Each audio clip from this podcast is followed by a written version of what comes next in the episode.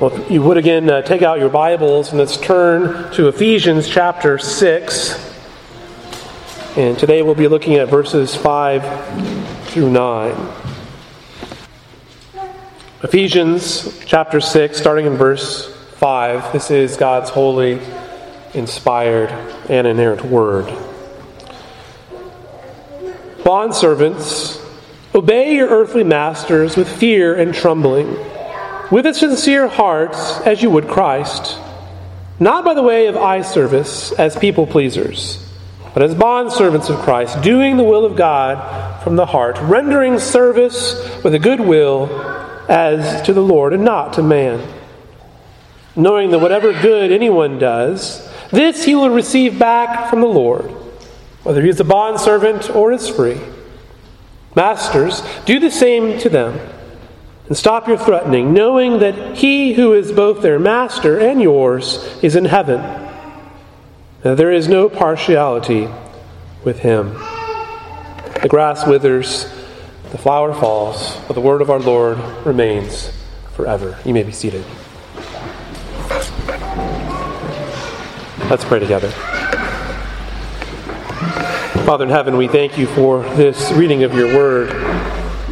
We pray, God, now for the preaching of your word. Uh, give us ears to hear. Be with this, your servant. May the word that is proclaimed today be your word. May we learn and understand and give Jesus all glory. We ask all these things in Jesus' name. Amen. The past uh, couple of years have brought the church in the United States face to face with issues of authority and of submission, and what the duties of the Christian ha- has toward those who hold authority. Rarely, at least in our lifetimes, at least, has the church and the individual Christian been faced with such questions as we have been faced just the last couple of years since COVID started can and should employers and the government and other authorities mandate, say, wearing a mask or getting the jab, forcing churches to meet online? The line between the governing authorities protecting the common good of its people and the overreach of those governing authorities seems to have been blurred in many people's minds. When an authority asks us to do something, where is the line between it being odious to us and it being unlawful? This is the issue facing us as a church and likely will continue to face our nation for the foreseeable future. But with these things in mind, it's providential that we come to a text like we have today. Over the course of the past several weeks, we've been looking at these issues of authority and submission. What are the duties of the Christian towards those who have authority? What does it mean to submit to one another out of reverence for Christ? Now, in our study, we've seen Paul illustrated submission in the church in a number of ways, pointing to the marriage relationship, to parents and children. And now he talks of the slave and his master. Now, the Christian life has us interacting in a variety of aspects and on varying levels with each other in the, in the body. Within one relationship, for instance, I might relate to somebody in the church here as their pastor and their elder, as a fellow member and a fellow Christian, and as one who's a spiritual son, as it were, honoring those who are older than me. That's just within one relationship. And so there is an honor that we ought to show to one another out of reverence for Christ, which has reference to the several ways in which we relate to one another. Now, after having looked at marriage and the family, today we look at the relationship of slaves and masters, a relationship that, well, is sort of difficult for us to comprehend as 21st century Americans for a couple of reasons. Well, first of all, slavery is not practiced in our social context today. at least not in a legally sanctioned way. And secondly, we have difficulty understanding this concept uh, as it speaks of here of slavery because of the historic context of our country. Many of the challenges which, which exist in our nation today result from the historic practice of slavery. That is, the social background of, of is the discussion of, about race and class today ha, has slavery in mind. And so when we come to a passage like Ephesians chapter 6, it is difficult to speak of slavery without images of 150 to 200 years ago in the United States. We have etched in our minds the dehumanizing and destructive practice of chattel slavery and the ramifications it has had and continues to have on our culture. Fighting of the Civil War and civil rights movement, and even in our own day with the various riots and race based social movements and agitations. These things are all in our minds. You can hardly think of slavery without thinking of those things. Now, these are rather complicated and convoluted issues. I only bring them up not to discuss them in any kind of detail, but rather to point out that we have a hard time comprehending slavery without thinking about what was practiced in our own nation hundreds of years ago. Add that to the fact that the Bible has been used to both defend the institution of slavery and to denounce the institution of slavery.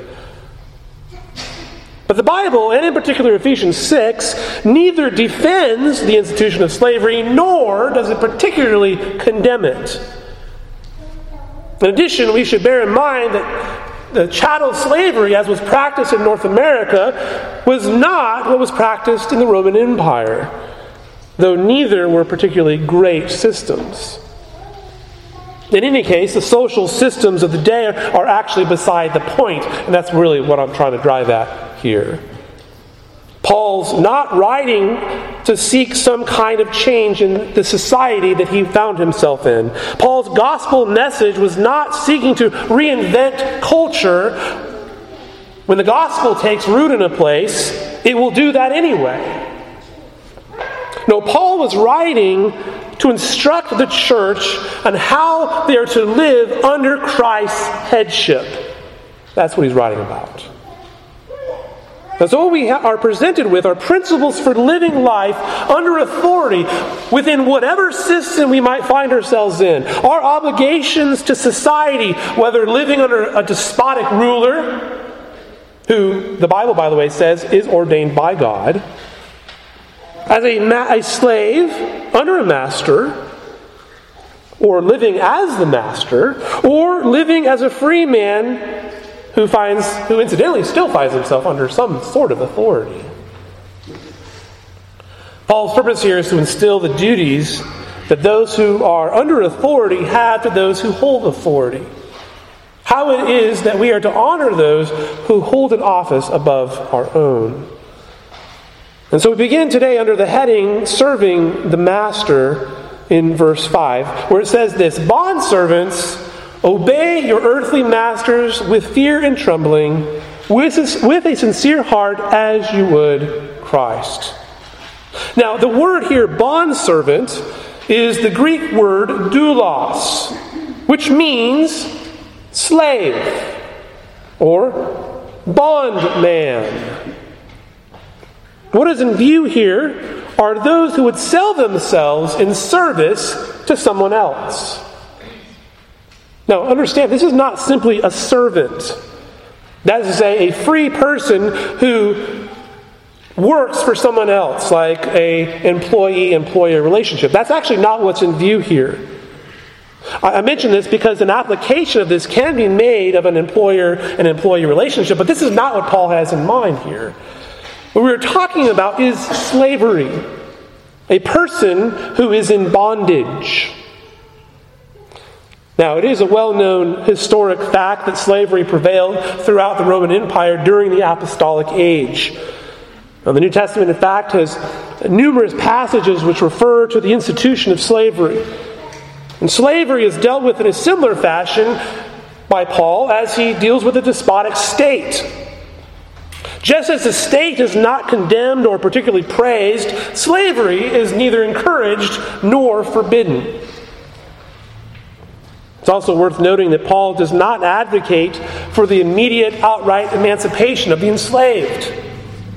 Like his view of the state, he worked within the social structure which he found himself in. I think this is actually particularly instructive for us. On the one hand, there are good reasons that the Christian can and should work toward having a governing authority which honors the gospel, making godly decisions. The Christian should work towards that. But this is best accomplished through evangelism, through the proclamation of the evangel, the gospel of Jesus Christ. There may be better and more God honoring systems of government, but Paul's purpose was to proclaim the gospel of Jesus Christ, even within the framework he found himself in. And Christians can function quite well under even totalitarian regimes. We see this in many nations in our own world. There are plenty of Christians in China, for instance. We pray, of course, for better systems of government for them, but they're still there. And the church is still growing. We know from history that as the gospel spreads, as the gospel takes root in a place, the governing authorities and systems tend to change also. Now, they don't change as quickly as perhaps we would like them to, but they do change because the gospel impacts the world as hearts are changed. And so the issue here is not the legality or morality of slavery as an institution. Rather, what's in view here is how the Christian is to conduct themselves within such an institution. And how God is dealing with his people as we live under authority, understanding that God is our ultimate authority. This concerns our earthly existence. You and I might find ourselves in a position of authority or under authority. But as verse 9 will point out later, we'll see, there is no partiality with God. There may be, in one sense, a rank order of people, but in the end, there is no difference between the classes of people. All are equal in the eyes of God. This is particularly important to understand in the church as we enjoy fellowship across a broad spectrum of people. And so, as Christians, our calling is to live out the principles of godliness, resting in the fact that, that as we do, we can know that God will put an end to the work of evil men. That God Himself is a final arbiter, God is the judge. He will judge wicked nations. God will judge wicked rulers, and God will judge wicked masters as well. Because the Christian has a master.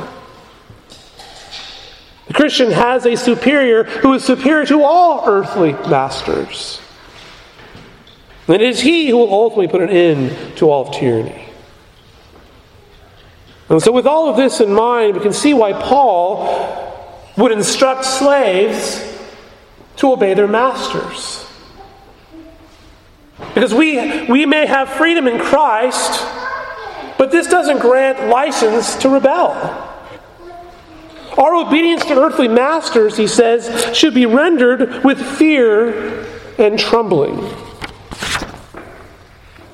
Now you might ask, what does this phrase at the end of verse 5 mean? What, is, what do we mean by fear and trembling?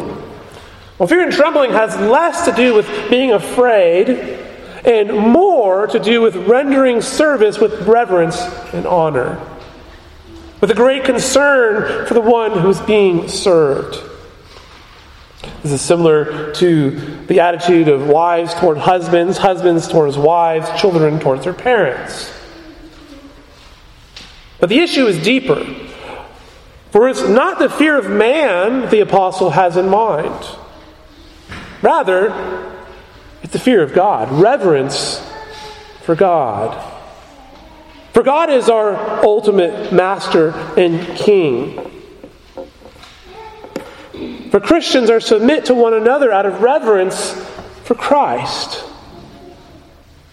And so this continues to be the larger context of this passage how we interact with one another out of reverence for Christ, who is our King and Master.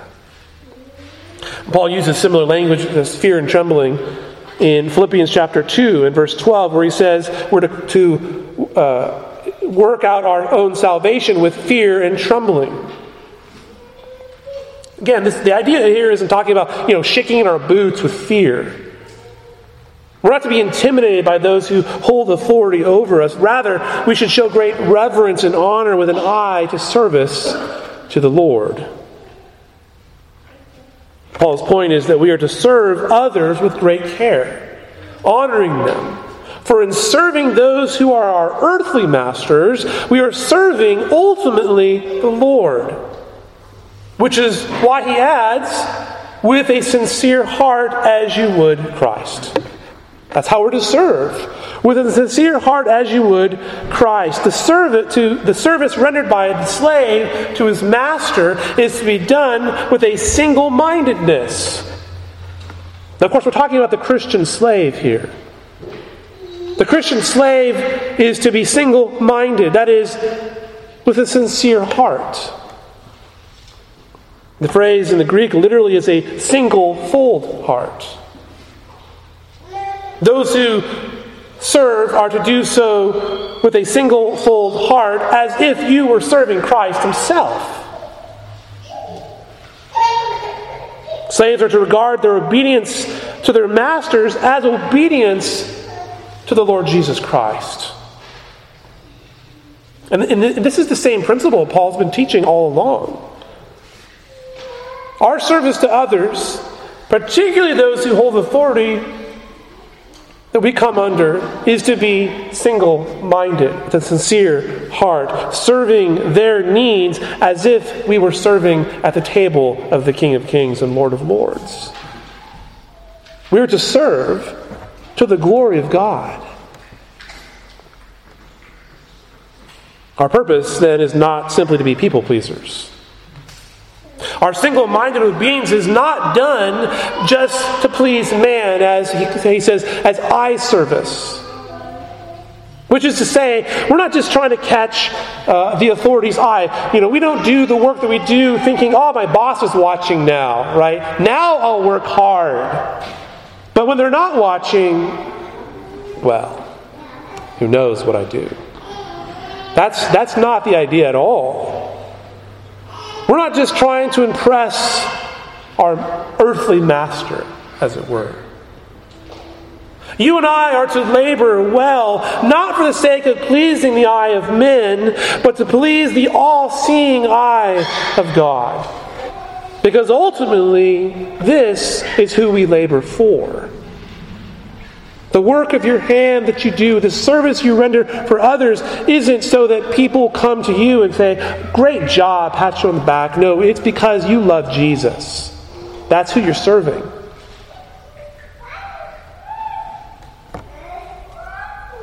The actions of the Christian should be done with a desire to please God. Now, you'll know that Paul has given a multitude of pictures of our relationship to Christ. We've, we've gone over and over this. The church is the bride of Christ. We're the children of God. We are also the bond slaves of Christ. And if, if we have been transformed by Christ, our whole heart and soul should desire to do at all times the will of God.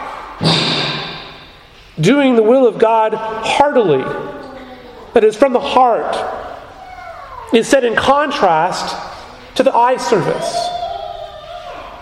So, are you working hard with a view to the eye and the outward praise of men? Do you, do you work hard? Well, first of all, hopefully you do work hard, but if you work hard, are you doing it because you're really hoping that you have the praise of men? Hoping they see you, hoping they praise you, hoping they give you an attaboy? Or are you working with a heart of gratitude and desire to bring glory to your Savior and your King, Jesus Christ? One is doing your labor with selfish motives for the glory of yourself. The other is to give glory and honor to God. How are you serving? Our service then is to be, verse 7, with a good will as to the Lord and not to man. This really sums up the character of obedience which is, the Christian is called to show. We're to do this for the Lord, we're not to do this for men.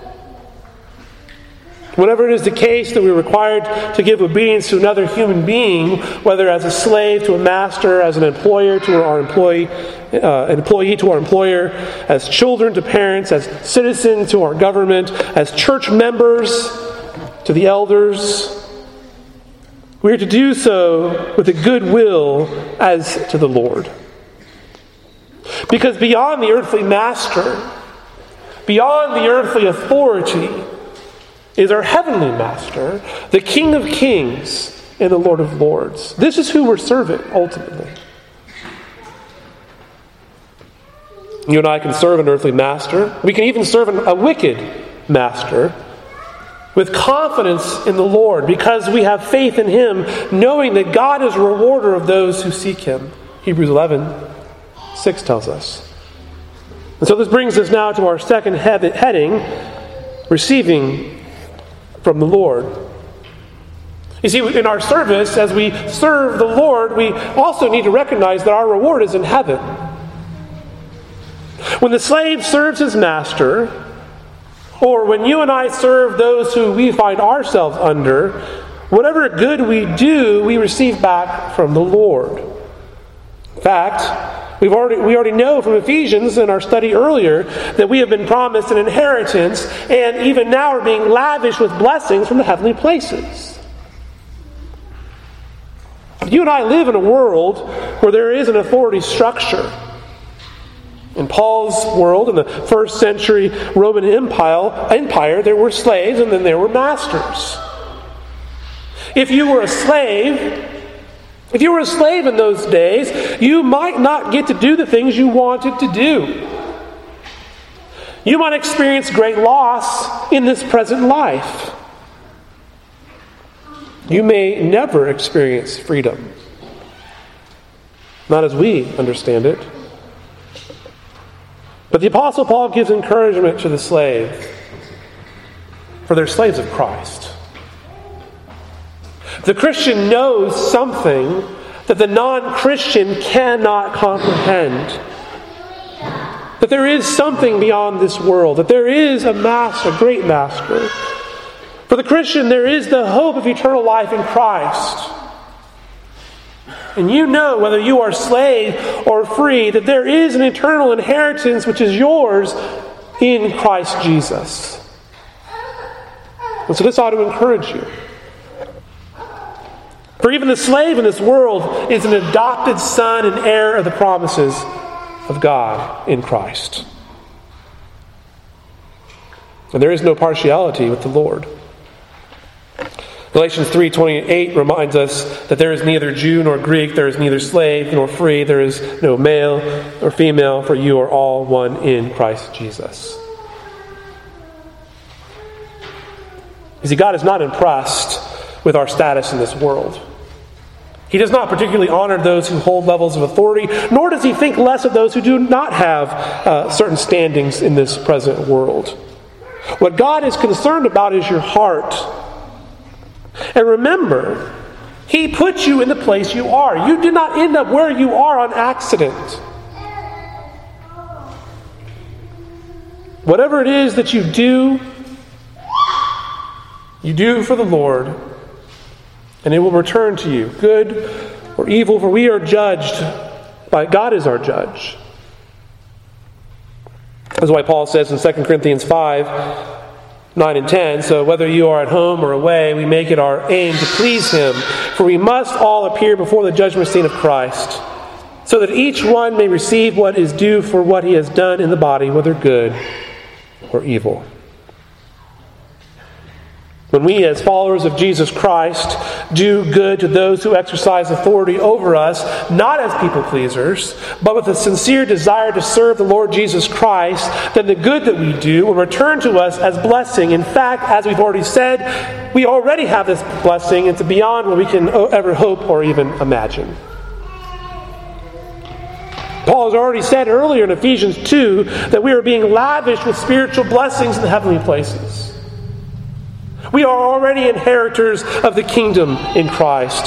So our service, that is, the good that we do, therefore, is to be out of a heart of thanksgiving for what Christ has done for us. In other words, we serve our earthly masters because we're thankful to the Lord for what He has done already for you. Your service ought to be done with a heart of thanksgiving for Him. And we also need to understand that this promise of blessing returning to us, this is not necessarily for this life. The slave, for instance, may experience loss his whole life. We're not talking about temporal blessings. But we, what we do, what we are saying is this: that what we do in this world does have eternal consequences. And God is faithful to His people to bless them. And at the final judgment from Christ's hand, all men will receive according to his work in this world, whether he is bound or whether he is free. Matthew 16, verse 27 For the Son of Man is going to come with his angels in the glory of his Father, and then he'll repay each person according to what he has done regardless of your social status, regardless of the abuse which you might have endured as a servant in this world, the Christian has the hope of eternal glory in Christ Jesus. And so you and I can serve. We can serve even the most cruel, even the most wicked of masters, knowing that we have a good and glorious master who is and will bless us eternally.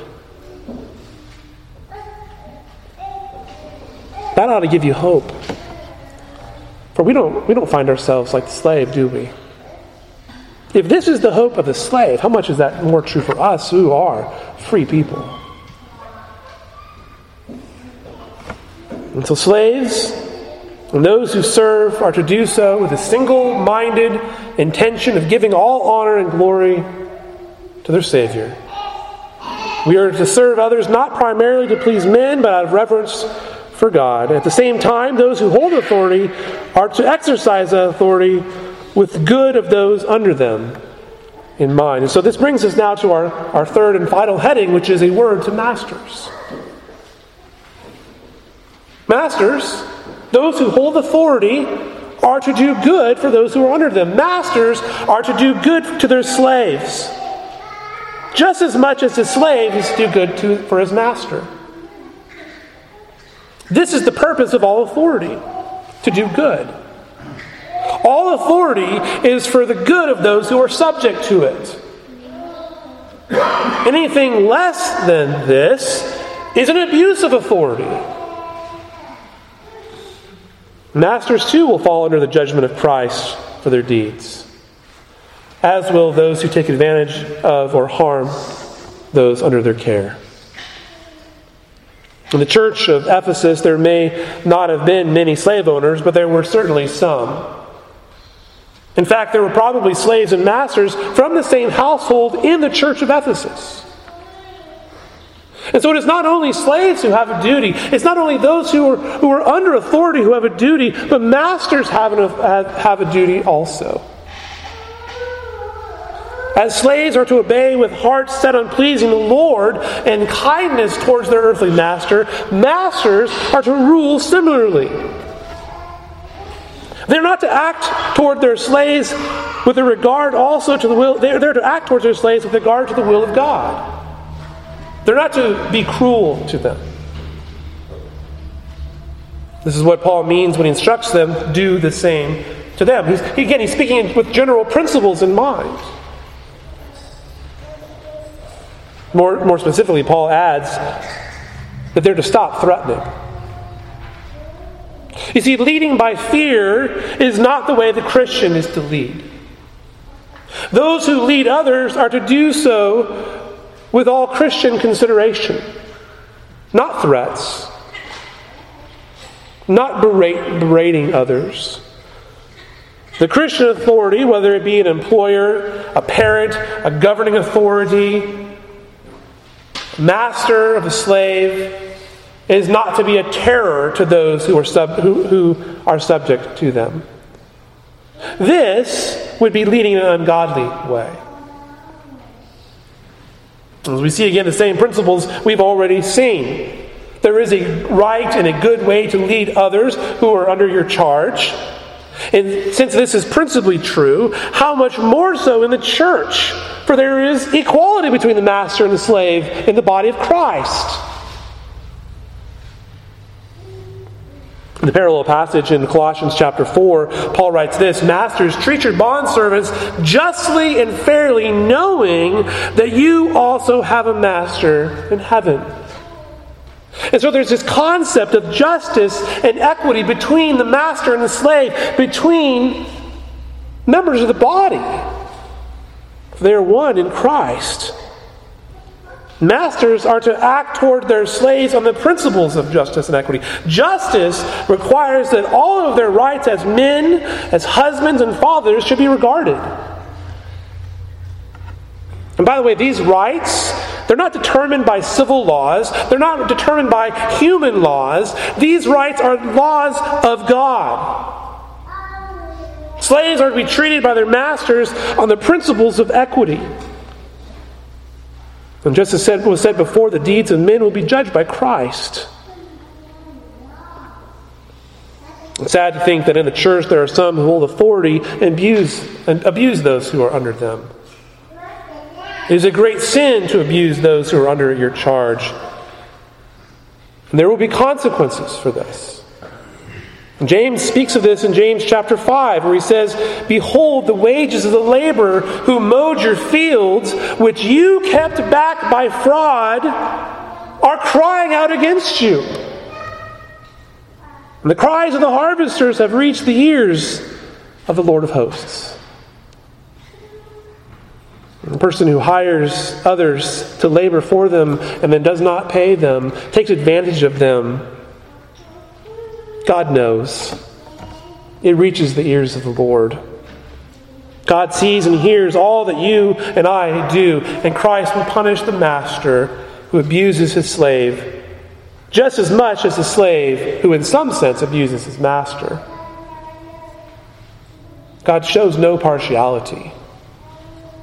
If you are an employer, if you are a governing official, if you are a husband, if you are a parent, if you are a supervisor, if you hold any kind of authority whatsoever, be warned. If you abuse your power, you will be judged by God for it.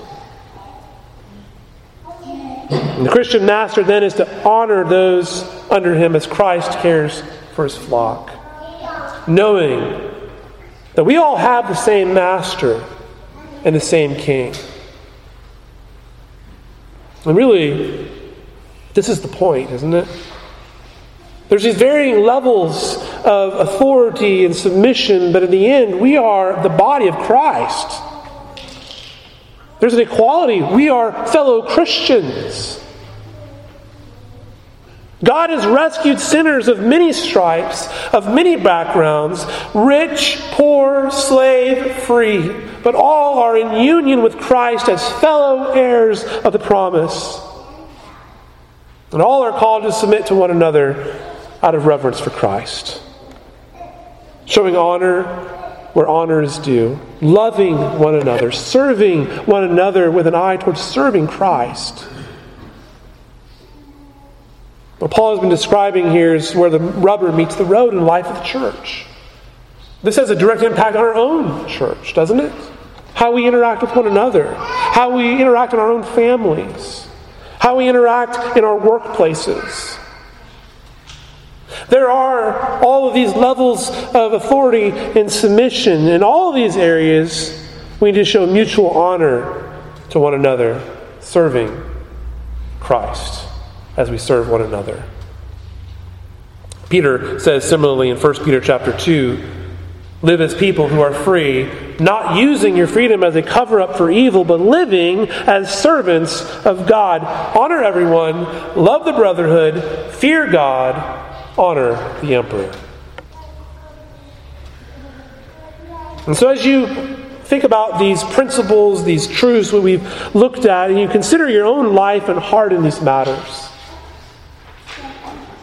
Consider these, these questions Do I honor those in authority as eye pleasers, or do I seek to obey for the glory of God?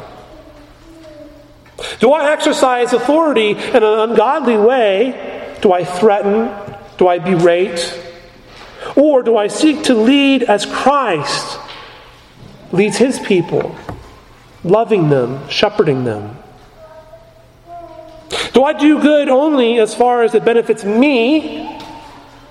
Or do I serve with an eye to giving honor and glory to the Lord? Do I lead others for my own benefit or for their good as a servant for the glory of God? Paul's instruction here in Ephesians chapter 6 are about how we are to live as citizens of his kingdom. But they are also how Christ relates to us. You see, we have a master who is the master of all things. He is the king. Jesus rules over us. And he has supreme authority over all things in this world. And we are his sons. We are sons of God. And, in another sense, though, we are also bondservants of Christ. We are his slaves. We serve at his pleasure. And so we are to serve our fellow man in the same fashion. For Christ served us, didn't he? We are to serve one another as if we were serving the chief as if we were the chief servant serving at the table of the greatest of all kings, because that's what we're doing ultimately. We have a master who does not threaten us. We have a master who does not treat us badly.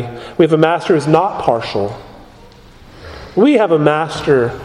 We have a king, the Lord Jesus Christ, who does all things for our good and for His glory. And so when we recognize that truth, when we recognize that all that we do in this world is for His glory, and that all that He has done for us is for our good, it frees us to serve Him, knowing that our Lord is taking care of us. Let's pray together. Father in heaven, we thank you for your word. We thank you for what are really uh, hard, in some senses, hard truths. For as we as we consider how we interact with others, perhaps we look at a passage like this, we hear a sermon like this, and we think, I've served as an eye pleaser. I have not labored to serve Christ, I have labored to serve myself. I have led other people harshly. And so, Father, as we pray about this, we ask that you forgive us. We pray that your gospel would continue to change our hearts, that we understand how, what Christ has done for us, that we would live as people, grateful people before you and toward one another. Help us to live in light of what you have done for us. As it were, the living out the imperatives in light of the indicatives, in light of your work at the cross, that you have forgiven us as sinners. You have restored us and renewed us that we are united to Christ. And so we pray that our labors would be to your glory and honor, that we would honor one another in reverence to Christ Jesus, our King, our Master, our Lord. We thank you. In Jesus' name, Amen.